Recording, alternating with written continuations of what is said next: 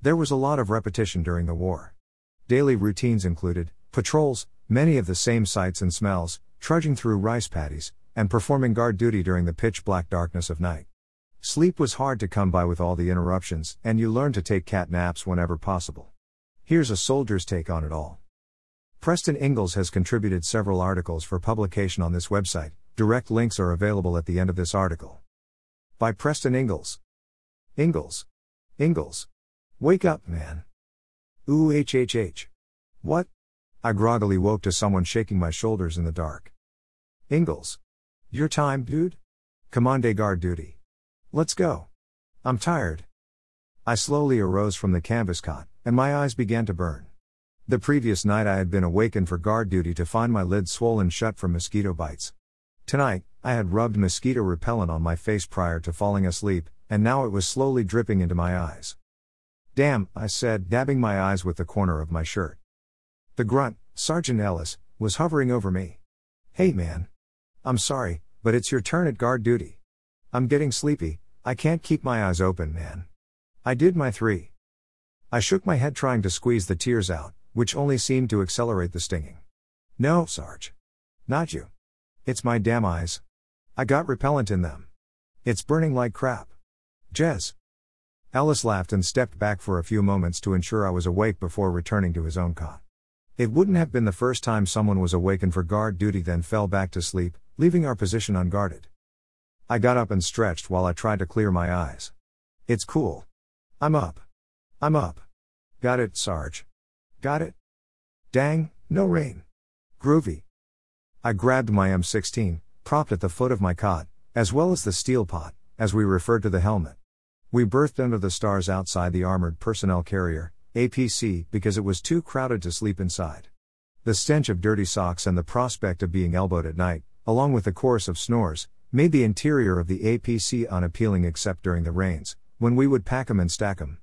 I had camped out a lot with my family before joining the army and found it more tolerable to sleep under the sky than some of my comrades did. Heading for guard duty, daytime, F N G before field assignment. Reaching under my cot, I found my web belt, which held my gear, including a canteen. Removing the canteen from its canvas holder, I tilted my head back to flush my eyes with the tepid water. It brought a little relief. I'm awake, I kept telling myself, as I climbed up onto the top of the track. This was our M one thirteen A one, an armored personnel carrier, fondly known as a track. Finding my usual favored position, I sat down on top, in front of the T C shield, which was a steel circular turret shield used to protect the track commander, T C, who manned the point five oh caliber machine gun and provided instructions and direction to the driver. The shield gave me back support while I scanned the darkness in front of our track position. Guard duty was three hours per night for each of us unless we were on high alert. Then, we had two on post at a time. There was another track to my left about ten meters, and the local South Vietnamese A R V N headquarters bunker was exactly to my right, about twenty meters. There was movement on the top of the track to my left, track C twenty-one, another Charlie Company track with the motor pool guys. They must be changing over guard duty as well, I thought. I looked to my right to see if there was any movement at the Vietnamese A R V N bunker. There was none. Either the guard was patiently scanning the perimeter, or he was steadfastly asleep, a common occurrence with the A R V N soldiers. I hoped it was the former instead of the latter. It was early August nineteen sixty-nine. We were responsible for road and bridge security and were serving as the Rapid Reactionary Response Force for the one hundred seventy-third Airborne. We secured the Tam Quan hamlet at night and swept the roads during first light. Tam Quan had been overrun several times, and was the site of one of the fifteen bloodiest battles fought in South Vietnam. Occasionally Viet Cong sappers would probe the perimeters to see where the weaknesses were. We had to let them know we were there. They were serious about their mission, and so were we. Now that my eyes were clear, I gazed at the black blanket of the sky, populated with millions of dots of light like a moth-eaten blanket held up in front of a fire. Because we were so far from the lights of a city, the celestial bodies were far more visible and amazing.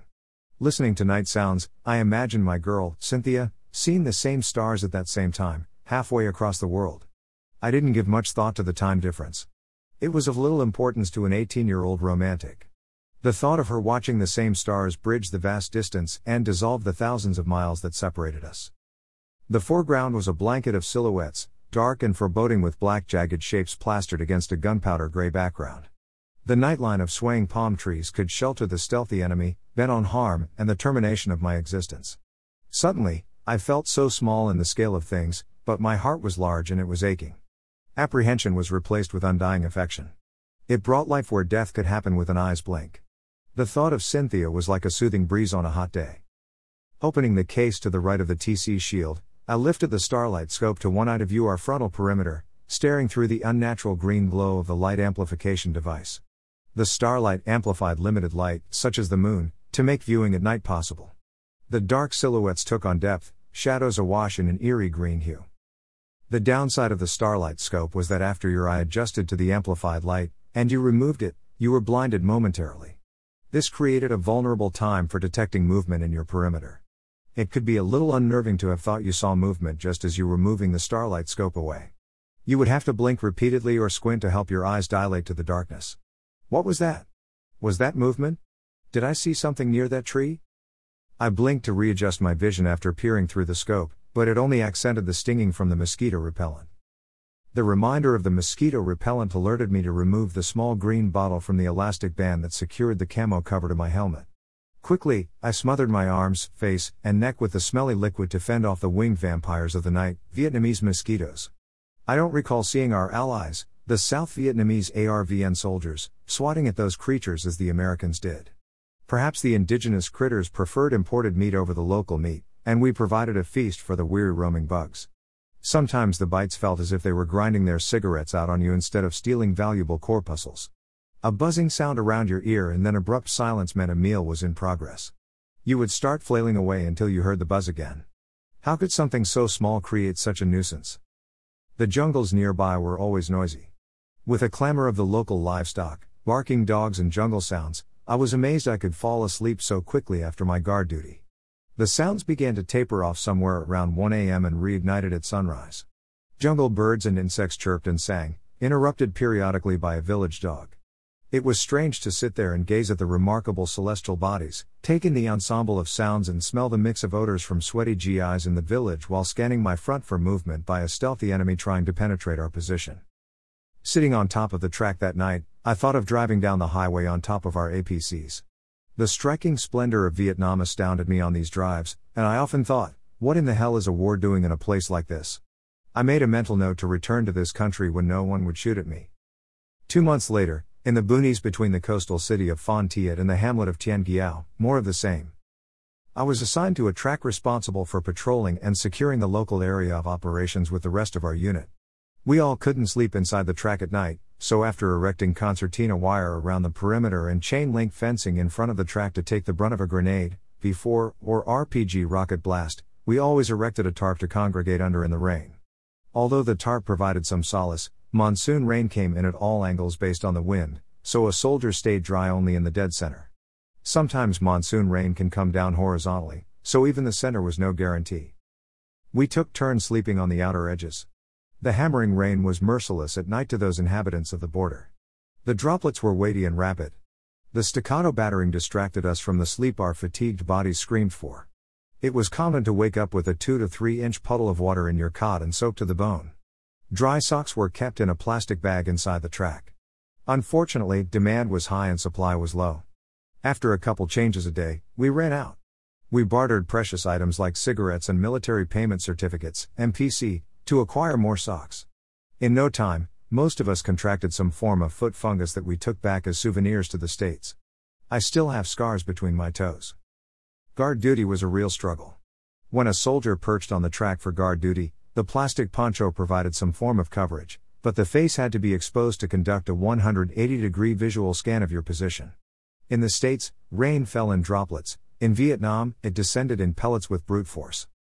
Cigarettes were not allowed during guard duty for obvious reasons, so the only company were your thoughts. Long before I learned to live without cigarettes, the craving for one was strong. I would often argue with myself and say, well, if I closed the hood real tight, they wouldn't see the glow. The challenge was to keep it dry and unobservable. Fortunately, self-preservation and logic were stronger than my nicotine addiction, so I avoided smoking when I could. Who wants a small glow to draw a bead from Chuck? As the rain feverishly struck my face while I struggled to view the area in front of our track, I imagined my girl, Cynthia, sitting there with me. Huddled under that poncho with wet fatigues and soaked underwear, I was dry and cheerful with my thoughts. I even found myself whispering to her. Sometimes I retrieved one of her recent letters from a pocket and drew it under my thin plastic poncho. I inhaled the faint scent slowly with my eyes closed. It was a brief respite from the misery presented on the opposite side of that poncho, a world that held me hostage. After a few minutes, with great reluctance, the momentary reprieve ended, and I returned to my role as a guard, momentary custodian of security. Grabbing the hood and sliding it down to expose my face, my return to the bleak and wet night was complete. I was then faced with staring intently at the perimeter, struggling to detect movement, all the while being battered by the voluminous pellets of water. Because I wore glasses, it was a continuous battle to keep them from blurring and restricting my vision. I couldn't see with them, and I couldn't see without them. Humorously, I reassured myself that the stealthy enemy was pretty bright and had no interest in sliding through the deep rice paddies of water putrid with buffalo dung and mosquito larvae to sneak up on us. I hoped. Still, it would be an opportune time, so caution was the calling card. When we were not on search and destroy maneuvers or pulling guard, I would squeeze a corner inside the track and write to Cynthia. You can't really describe the wretched conditions of dismounted foot patrols in the rain or the misery of stomping around in the muddy rice paddies, rigging up one track to another in an effort to pull out stuck A P Cs. Sometimes we would have a daisy chain of stuck tracks. It doesn't take much to mire down a eleven-ton fully loaded A P C in the mud of the monsoons. Perhaps it was Mother Nature's eloquent revenge for our warring deeds. The first sergeant would yell, "Okay, ladies. Off the track and into the paddy. Let's get these stuck tracks out. Get the cables hooked up. Let's go. Let's go. Hubba hubba. Move it. Shake it, ladies. Move your asses." When I jumped off, the mud sucked me into the earth like it was consuming me, pulling my body into its womb. I often got so mired in the mud that I would lose a boot while trying to move around. It made a loud sucking sound and then a pop as my foot left the boot.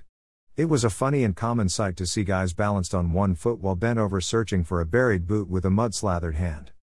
Once a dried corner of the track or the center of the tarp was accessible, I mentally blocked out the smell of dirty socks, the invasion of mosquitoes and other small jungle critters, mildew and my buddy's digestive odors, to write or read letters. Cynthia's poignant letters never failed to inspire and lift my spirits. The content of my letters to her were more about how I missed her or something I had read in a magazine recently. It was less about the bleakness caused by relentless rain and the difficulty of wet clothing. The banter was harmless, and I tried to avoid depressing topics. Dampness was ubiquitously present and clutched to everything like fresh paint. Between the extreme humidity of the tropics and the unrelenting monsoon, the wetness saturated my skin and psyche. In conversation with others or just solo utterances, rain was a four-letter word. It was almost always preceded by a series of colorful adjectives that did not pay homage to H two O. We often set up a perimeter in the rice paddies during the last part of the day before dusk. There was a lingering, intense smell during the monsoon season.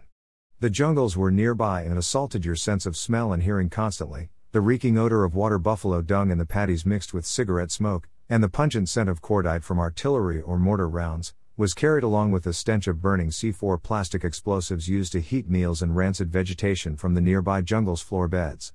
Mixed odors permeated the air and stank like a homeless person you were handing a dollar to. This was occasionally punctuated with the pungent odor of diesel from our tracks. That odor clung to the fabric of your jungle fatigues like a wrinkled tattoo on aging skin. At night, the critters of the jungle sang their mating songs through clicks, screeching and odd noises, hour after hour. Sometimes on guard duty I would focus on trying to distinguish one sound from another. To pass the time, I tried to envision the animal or insect responsible for that particular sound. It helped to kill the tedious hours of watch. Even timing the intervals between the isolated sounds on the luminescent hands of my watch became an entertaining exercise. During the day, the sounds were a continuous roar with the bellowing screams of our A P C engines, the hacking chop of helicopters overhead, and yelling voices of soldiers sitting high atop the A P Cs. As if there was not enough assault on the eardrums, let there be a firefight or recon by fire. Recon by fire happened when we lined our tracks up facing the jungle tree line after the bad guys had been spotted by circling helicopters. It was electrifying and thunderous. The popping sound of machine guns, M sixties, M sixteens, the and the thump-thump-thump reverberation of a point five zero caliber spewing rounds was deafening and exhilarating. Then, the sporadic wallop and whooshing sound of mortar rounds from the weapons track blanketing the air. Dupe, we are prone. You can never reproduce those sounds in another setting. There are no other sounds or smells similar to jungle war. While many of those kids I had gone to school with were having their eardrums blasted by loud rock music back home, my eardrums were peppered by the sounds of explosions and loud weapons fire, which would later result in some permanent hearing loss. Next night, more of the same. Next day, repeat. Other stories contributed by Preston Ingalls. https colon slash slash cherry s writer dot com slash 2020 slash 03 slash 01 slash camping with Mary Kate guest post slash https colon slash slash cherry s writer dot com slash 2020 slash 05 slash 03 slash my back is to the door attack at L Z Betty slash https colon slash slash cherry s writer dot com slash 2020 slash 06 slash 07 slash a week in August nineteen sixty-nine mine versus there slash dash. Thank you for taking the time to read this.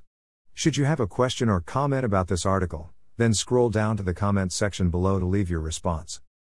If you want to learn more about the Vietnam War and its warriors, then subscribe to this blog and get notified by email or your feed reader every time a new story, picture, video or changes occur on this website. The button is located at the top right of this page. I've also created a poll to help identify my website audience. Before leaving, can you please click here and choose the one item that best describes you? Thank you in advance.